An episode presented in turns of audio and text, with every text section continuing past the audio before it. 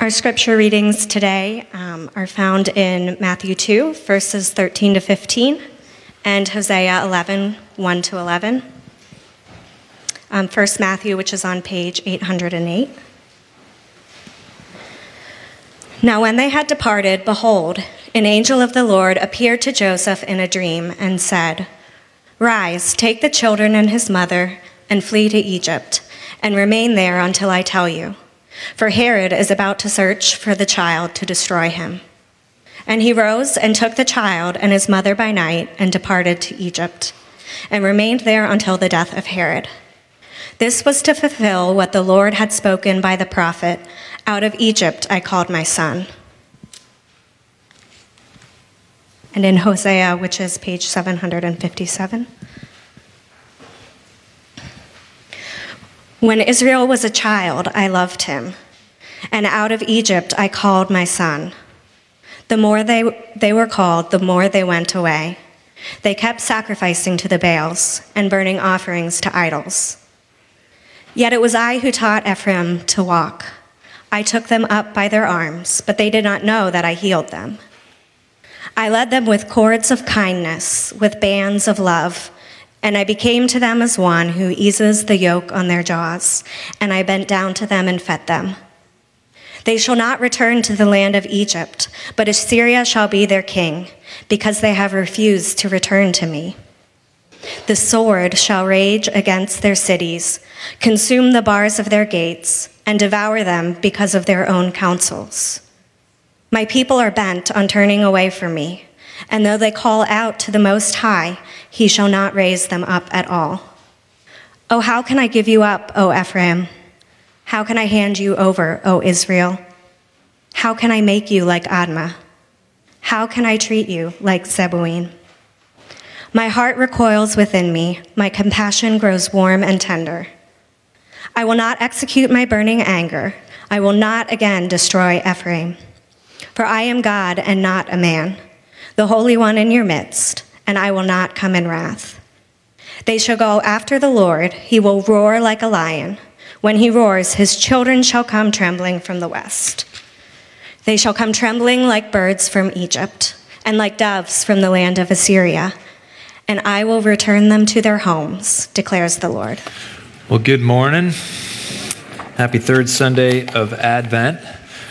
We are continuing in our Advent series, Spoken by the Prophets. Uh, we've been looking at Matthew's Gospel as a sort of guide. You may recall, if you've been here the last couple of weeks, that uh, we've observed how Matthew, in his uh, account of Jesus' birth, he highlights five different Old Testament prophecies that he connects from the Old Testament to Jesus' birth. And so, with the four Sundays of Advent and then Christmas Eve, we're looking at these five prophecies that Matthew highlights. And this morning, uh, we are looking at the uh, passage from Matthew chapter 2, 13 through 15, and in particular, uh, the connection that Matthew makes there with Hosea chapter 11. Jesus, uh, after he was born, we saw this last week, Herod uh, had it out for him. King Herod saw Jesus as a threat, tried to find him, and was looking to kill him. And so Joseph was warned in a dream by the Lord to take Jesus down into the land of Egypt, out of Herod's reach. And the Lord said, Stay down there until I tell you that it's safe to come back. And then after Herod uh, had died, then uh, Jesus was brought out of Egypt back into the land of Israel. And Matthew quotes Hosea chapter 11, verse 1 Out of Egypt I have called my son. All of Hosea 11 emphasizes the fatherly love of God. And most especially, the fatherly love of God that comes to our rescue when we find ourselves in difficult circumstances or in the land of captivity far from home. We're going to see as we read through Hosea 11 in its original context that the Israelites were literally far from home. They were either in exile or they were on their way to exile. They were also, perhaps more importantly, and for our purposes, they were metaphorically far from home. Many of you know what that's like to be metaphorically far from home, adrift, unknown, uncared for, no place that you really feel like you belong, no sense of purpose, no place where you feel safe, where you can let your guard down. Maybe that's how you feel this morning. Maybe as you think about your life, you just don't feel settled. You don't feel like you're home. Today's text is a reminder that God is our Father and that He loves us and that He will bring us to our true home, even in spite of ourselves. If you're a Christian this morning, I've been praying for you as I was putting together this sermon this past week, praying that you would be reminded on this third Sunday of Advent how much your Heavenly Father loves you and how committed, deeply committed He is to bringing you to Himself and home. If you're not a Christian this morning, I've been praying uh, for you too, that you would come to find your true home in the eternal love of your Heavenly Father. All right, so let's jump into our passage here in Hosea 11. I'm going to give you the three main points of application that I see uh, in this text. And then having them, you won't need to listen to the remainder of the sermon. So, no, that's not true. All right, so um, first point will be embrace God's fatherly love. Second point of application, reject childish presumption. And third point, trust in God's loving restoration. So embrace reject, and then trust. We're going to explore each of these points. And then we're going to pivot to the, uh, the communion table and our celebration of communion together. And we're going to connect what Hosea is saying in chapter 11 with what Matthew is saying in chapter 2 and see how these come together and have relevance uh, for our lives. All right, so hopefully you still got uh, Hosea 11 uh, open. Let me give just a little bit of context about what's going on in Hosea 11. Uh, many of you probably, no doubt, are not overly familiar with Hosea. No judgment here, I don't think uh, less of you. Uh, it's a big book, the Bible, and uh, even I, who have read the Bible numerous times, had to go back and reorient myself to Hosea. Hosea is a prophecy, or Hosea is a prophet, and he gives a prophecy spanning a number of uh, kings, the reign of a number of kings, but uh, King Hezekiah, the last of the kings during which he prophesies, is uh, king during the days of the Assyrian threat. So, if you were here in the first uh, Sunday of Advent, we talked about the prophecy from Isaiah, and Isaiah was also uh, prophesying during the Assyrian threat. And Israel has been in consistent rebellion against God for many, many years. So finally, they've crossed the tipping point. They've, they've gone a step too far, and God is bringing the Assyrian Empire down into the land of, of Israel to bring judgment upon the Israelites and to take them into exile and captivity. So the first 10 chapters of Hosea are fairly doom and gloom. I mean, if you thumb back through your Bible, you can see that at the top of every chapter, the editors of the Bible have given uh, chapter headings to give you a sense of what's in that chapter. So, like chapter 4, the Lord accuses Israel. Chapter 5, punishment concerning uh, coming for Israel and Judah. Chapter 6, Israel and Judah are unrepentant. Chapter 8, Israel will reap the whirlwind. Chapter 9, the Lord will punish Israel. And on and on it goes. So if you're ever looking for a pick me up, just stay away from chapters 4 through 10 of Hosea. Because it's God's indictment and his judgment against Israel for their sin. But then we get to chapter 11. And in the midst of God's uh, critique and his rebuke of Israel, he comes in chapter 11 with a reminder of his fatherly love. And so I want us to think about what it would look like for us to embrace God's fatherly love. Chapter 11, verses 1 through 4.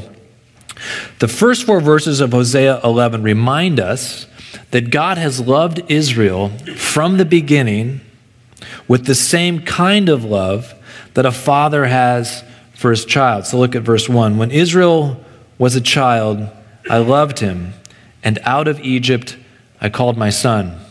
What's he referring to here? Was referring to the, the great moment in Israel's history when Israel became a nation for the very first time. They had been a people, And God had chosen them as his people, and God knew them, but they really didn't know who God was. And they were in the land of Egypt, they were in captivity, things were going poorly for them, and God came to them and he made them his own. He adopted them. Here we have this text, we can find in other places. He adopted them as his child, and he led them out of captivity in Egypt as a father leads a son. And so here we have this reminder of God's tender love towards the nation of Israel. We have uh, him referring to them uh, as his son. And then in verse 3, I taught Ephraim to walk. Not many of us, probably most of us, don't remember learning to walk, right? But if you're a parent, you remember teaching your child to walk, all right? And it, you know, holding their hands as they take their first steps, kind of keeping them away from the coffee table that you've placed all the little, you know, things around the corner so they can't whack themselves. Parents were so overprotective, right, with our kids, right? When they're learning to walk. And God takes Israel by the hand when they're still an infant and he teaches them to walk. Verse 4, the Lord says, I led them with cords of kindness and bands of love. I lightened their burden and I fed them. God literally fed them in the wilderness as He brought them out of the land of Egypt with the manna, the gift from heaven, and then, of course, the, some miraculous provision of food in terms of quail. And so God is caring for Israel from the very beginning tenderly as a father would care for his children. There's a lot of tenderness in these first four verses, a reminder of God's fatherly love and care for Israel. There are many relational categories throughout the Bible that describe God's relationship with his people. Creator to creature, we see that. King to subject, Lord to servant, shepherd to sheep, husband to bride. We see all of these throughout the scripture. And I think there's many different categories, relational categories that are used because not any single one category can exhaust the depth of our relationship with God. But there's a one relational category that makes a regular appearance in the Old Testament, but then grows and becomes the dominant relational category in the New Testament, and that's that of a father to a child. And that's the concept that the Lord is using here in Hosea 11 as he speaks and calls out to the nation of Israel. And the Lord is using it here, not in the midst of Israel's tender innocence and need, which it's easy to imagine kind of the fatherly tenderness that, that we would extend perhaps to a, a newborn or a toddler, right, who's so needy and dependent upon us. But here, the Lord has that same posture towards Israel as Israel has matured into a rebellious teen, as it were. Israel now is in rebellion against God as his father, and they've rejected God, and yet God comes to them with this tender word of his love for them. Some of you, because of your own experience, are comforted by the thought that God is your heavenly father. Others of you, because of your experience, not so much. The Bible has the same sort of variety as it comes to describing fathers. Some of the fathers that we encounter in the pages of Scripture are admirable and noble, and many of the fathers, though, that we encounter in the pages of Scripture are, are not as much. You can think of probably maybe the worst fathers that we can find in the Scriptures would be King Manasseh. King Manasseh was the, was the um, the king over Jerusalem, and, and uh, he was wicked through and through, and so bad, in fact, that uh, he would sacrifice his children to the pagan god Moloch. So, kids, as bad as you think uh, your dad is, you're like, oh, my dad won't give me another Xbox. My dad won't buy me an iPhone. My dad won't let me stay out till 1, the, 1 a.m. But your dad is not sacrificing you in the fire to Moloch. So, you know, that's. It's good. But if you ever want to like get back at your dad, you can be like, Dad, you, you're, you're like a King Manasseh. You can just say that, you know, because he's not giving you what you want. All right, but while the Bible does not idealize the fathers that we encounter in the pages of Scripture, the Bible does idealize the concept of fatherhood, what a father should be. And indeed, I would say that most nearly all of us can grasp the ideal concept of a father, what a father should be. We recognize it when we see it, even if we didn't experience it relationally in our own lives. Lean into that ideal picture of a father for a moment. Think about what that ideal father is. He's strong, but loves tenderly. He's compassionate, but not a pushover. He's in control, but he's not controlling. He doesn't just call you to greatness, he takes you by the hand and he leads you into it. He's big enough to handle your anger and rebellion and respectable enough not to merit it. He works hard to make sure you are blessed, but he doesn't bless you so much that you become lazy. He knows when to push you, when to pull you, and when to leave you alone. He's confident without being proud. He's quick to your defense, quick to forgive, quick to be generous. He's constant, wise, humble. He's not afraid to lead, he's not too proud to follow. He's respected by his peers. And the ideal father, the ideal father, he's never wrong, but he never gloats. God is like that. And, and then beyond, he's like that and more. He's everything that a father should be. In fact, we have the ideal concept of a father because God is the embodiment of the ideal concept of a father. Even if you don't know God as your father and you know the ideal, you do know what God is like because the ideal comes from him. He is the one who instantiates and makes the ideal. If your experience of earthly fatherhood helps you on your way to the ideal fatherhood of God, then well and good. But if not, then lay aside your, your, your misshapen pictures of fatherhood that haunt your mind and instead be drawn to the ideal itself that is embodied by God. So take a moment this morning here and reflect about where in your life, what situation in your life, you need to embrace the perfect fatherhood of God. Are you anxious about your safety? Uncertain about your finances, your job, your health? Are you perhaps ashamed of your mistakes or of your own weaknesses and shortcomings? Is your life plagued by doubt and insecurity? What would it mean in those areas of your life, those difficult, hard spaces of your life? What would it mean to rest completely and fully and confidently in the strong arms of a perfect, loving Father? What would it look like in those areas of your life to embrace the fatherly love of God? God loves his children. Not just a little, he is active and working to care for you.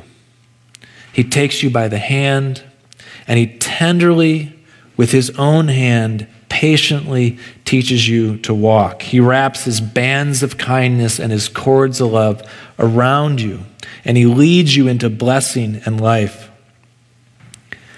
He calls us to be at peace in that love to rest in that love, to embrace that love. But alas, so often we don't, and neither did Israel. Which leads us to our second point of application reject childish presumption. This is what got Israel in trouble. Look at verses 5 through 7. As I've already mentioned, Israel at this point in their history has sinned is turned away from God, and judgment is coming upon them in the form of the Assyrians. So we got verses 5 and 6. The Lord says, They shall not return to the land of Egypt, but Assyria shall be their king, because they have refused to return to me. The sword shall rage against their cities and consume the bars of their gates.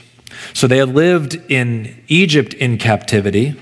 And now Hosea is saying, saying what the Lord is saying, is that they're not going back to Egypt for captivity, they're going to Assyria for captivity. Assyria, in many respects, is the new Egypt. It's the new place of captivity. Their whole story with God had begun 700 or more years ago when God had delivered them out of captivity in the land of Egypt and made, him his own, made them his own. But now, because of their persistent rebellion and sin and their rejection of God, God is sending them back into, um, into captivity, this time in Assyria. They're being cast out of their homeland. The sword will rage, the Lord says, and the gates of Jerusalem will be destroyed, and they will be sent into exile in a foreign land. But I want to focus our attention here on how verse 6 articulates the source, kind of the, the cause of Israel's rebellion. Look what it says there in verse 6. They are being destroyed, the sword is coming against their city, they're consuming the bars of their gates and devouring them because, look what it says, because of their own counsels. Because of their own counsel. God said, go left, and they thought, no, it's better to go right. God said, go up, and they said, no, it's better to go down. They presumed that they knew better than God. And here I would say is the fountainhead of all sin, is the root of all of our problems in our relationship with God. And isn't this the folly of little children? Is we think that we know better than our parents. We think, as little children, that we've got a better grasp of reality and a better sense of what the moment calls for than our parents do. So even though our parents say to us, don't eat the entire plate of Christmas cookies because you'll be sick, we're like, no, you know, I know what will make me happy, and eating the entire plate of Christmas cookies will make me happy. And then we find out that it actually doesn't make us happy in the long run because, as our parents said, we really do become sick. We think we know better than God, and so we follow our own counsel. The mistakes that little kids make in relation to their parents is the same mistake that we as adults make in relation to God. We lose sight of the perfect fatherhood of God, and we start fending for ourselves, and we presume that we know better about what will lead us to joy and to our own blessing, and so we follow our own counsel. And then, like the Israelites, here in Hosea 11, the more we're called, the more we go astray. Listen, as your pastor, let me just speak plainly and say, we do not know better than God. I don't know better than God. You don't know better than God. Our culture doesn't know better than God. The experts of our world do not know better than God. I freely acknowledge that it can be difficult at times to figure out how God's word should be uh, applied or worked out in complex situations, so I don't want to simplify things that are complex, but there are many times when we know exactly what God wants of us. It's as clear as the sun in the sky on a cloudless day. We know what God wants of us, and we just flat out refuse because we think that we know better.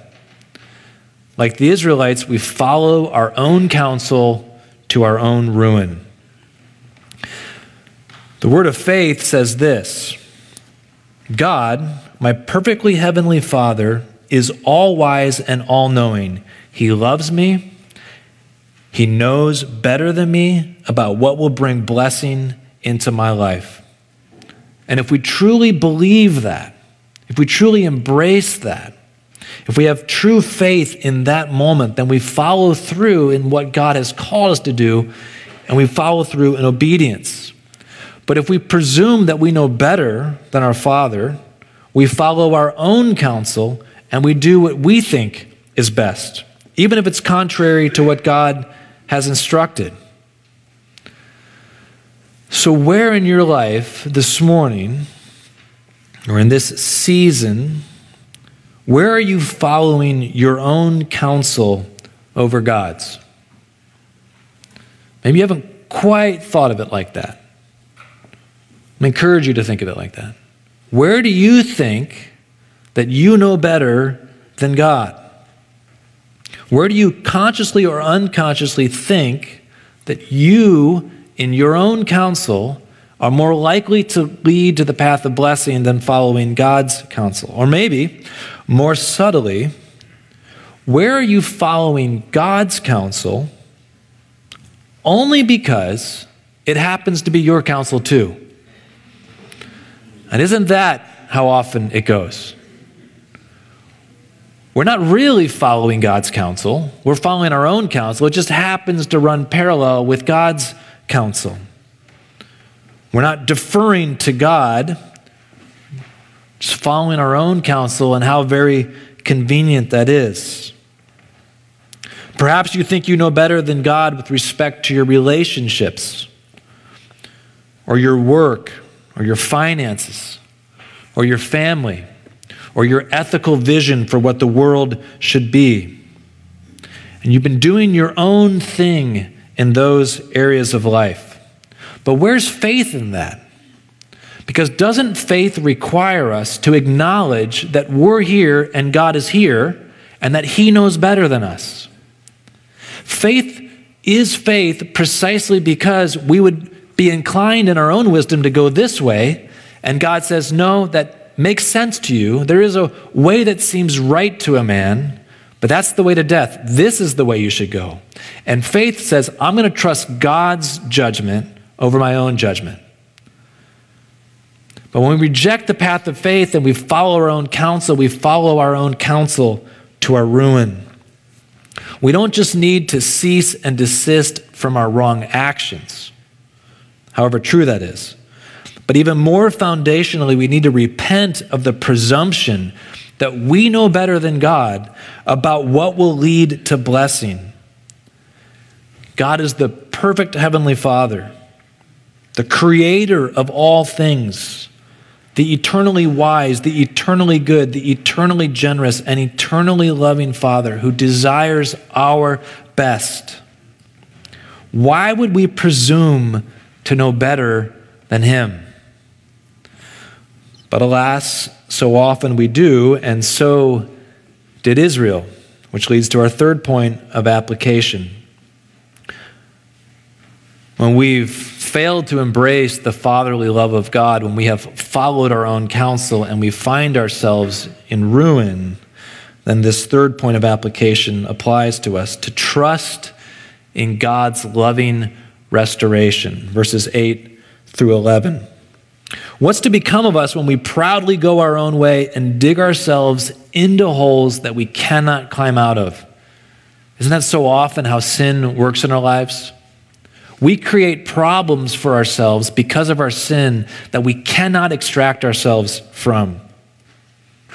Is there any hope left for us in those situations? That's the situation that Israel now finds themselves in. They had persisted in their presumption.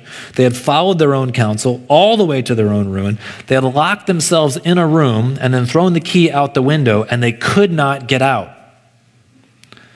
Is how sin works in our lives. But God, their loving Heavenly Father, did not just wipe his hands and walk away. Look at verses 8 through 11 what God says to Israel in the midst of their rebellion. He says, How can I give you up, O Ephraim? How can I hand you over, O Israel? How can I make you like Admah? How can I treat you like Zeboim? Maybe you don't know Admah and Zeboim. I too did not know Admah and Zeboim until I looked it up here. But Sodom and Gomorrah, you may know, the cities that God destroyed, had two sister cities. Admah and Zeboim. And so Admah and Zeboim were desolate, destroyed places that had received God's judgment, like Sodom and Gomorrah. And God is saying, How can I treat you like that? How can I make you desolate like that? My heart recoils within me, God says. My compassion grows warm and tender. I will not execute my burning anger. I will not again destroy Ephraim, for I am God and not a man, the Holy One in your midst, and I will not come in wrath. And he says this They shall go after the Lord. He will roar like a lion. When he roars, his children shall come trembling from the west. They shall come trembling like birds from Egypt and like doves from the land of Assyria, and I will return them to their home, declares the Lord. So the Lord is saying, I, I, I, can't, I can't bring myself to destroy you. You're my child. I love you. So I'm going to, I'm going to remember all the love that I have for you, and I am going to roar in such a way that I will release you from captivity and I will bring you home, and you will come back and you will be restored and delivered. Perhaps, like the Israelites, you too, this morning, are in captivity far from home. Your circumstances, your situation, perhaps some sin, you're captive to it. You're in that hole so deep you can't get back out of it. And perhaps, like the Israelites, your wounds and your circumstance, your difficulties are self wrought. You've brought ruin upon yourself through your presumption that you know better than God. And you think, what hope is there for me? Well, don't despair. The love of God pursues you even in the midst of your punishment. The Lord did not relent of the disaster that he was bringing upon Israel, but he preserved Israel in the midst of it. He continued to love them and he brought them out of the land of captivity. Don't think that you have outrun the love of God. Do not think that you have sinned too grievously. Do not think that you are beyond the reach of his rescue, no matter how difficult the circumstance in which you find yourself. Do not think that he has forgotten you in the midst of your chastisement. Perhaps you think this morning, I've used up all of my chances. Do you know how many chances God gives? What's the number of chances that God gives? The answer is one more. one more than you've already had. He always gives one more chance. For as long as today is called today, he gives another chance. Turn aside from your presumption and whatever sin led to your captivity and call out to God for deliverance. His compassion is warm and tender towards his children when they call for help. Or maybe you find yourself today in a circumstance, a situation that is not of your own making. Perhaps it's the making of someone else. Perhaps you're in a difficulty similar to the righteous prophets Jeremiah and Daniel, who were righteous in the land of Israel during the judgments that came in from Assyria and then later from Babylon. And though they themselves were righteous, they were swept into the judgment of the nation and drug away into captivity and into exile. But they continued to look to the Lord. Trust God in the midst of your difficulty.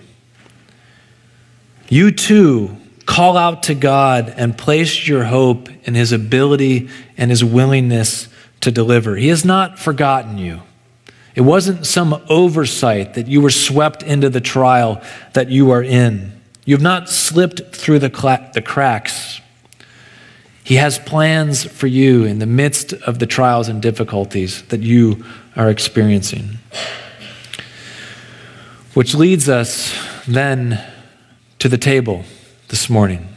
God has not forgotten us, He's not left us bereft in our circumstances in the darkness of our sin, but He has come to us in Christ and has delivered us. Well, here we are at the table. We still need to come back to Matthew chapter 2. You might recall from the first Sunday of Advent, we talked about the way that the Old Testament prophecies often work that point to Christ. Some of them are direct prophecies, speaking specifically about the Christ who will one day come. Others are more foreshadowings. They're hints, as it were. They're pictures of what Christ will be. And I think this is one of those passages as well. Matthew sees Jesus being delivered from the land of Egypt, and he sees in it a picture, the picture that has already been painted in God's deliverance of Israel from the land of Egypt. And he says that Jesus' deliverance from the land of Egypt fulfills, it is the, the truest and purest fulfillment of God taking his son out of the land of Egypt. Of course, we are children of God only because Jesus is the true eternal child of God. We are children of God by adoption, but Jesus is the child of God by right, by eternal and natural descent. I think as we look at Matthew chapter 2 and try to figure out the way that that connects to Hosea 1. Scholars have all sorts of different ways of trying to figure out the connection there. I would just say, I think one of the ways that uh, is plain that I think most would agree on is that God has delivered Jesus, his son, out of the land of Egypt so that Jesus could deliver us as his children out of our own Egypt and our own captivity. And here we have before us the deliverance embodied. We come together to celebrate and participate in a fresh way in the deliverance that Jesus has brought to us and for us. At the cost of his own broken body and his own shed blood, he has brought us out of captivity and he is ushering us into the kingdom of God. This meal, this, this appetizer, as it were, is a foretaste of the great supper that is to come in the final day when we are at last home fully and finally with Christ in the kingdom of God.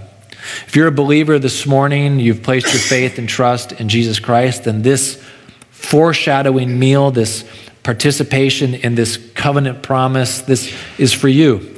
And encourage you as you take it this morning to be reminded about the fatherly love of God that has tenderly loved you and has gone out of his way at great cost to himself to be sure that you'll be brought back home, even the cost of his own beloved son.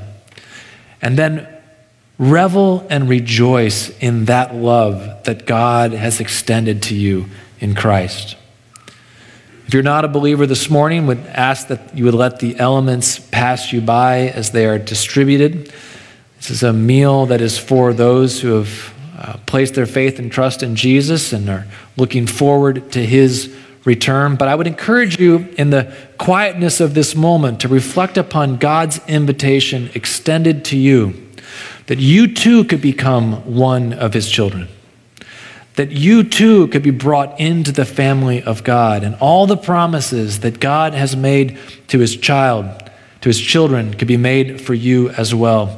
If you were to receive in faith the gift that God gives through his son, Jesus Christ.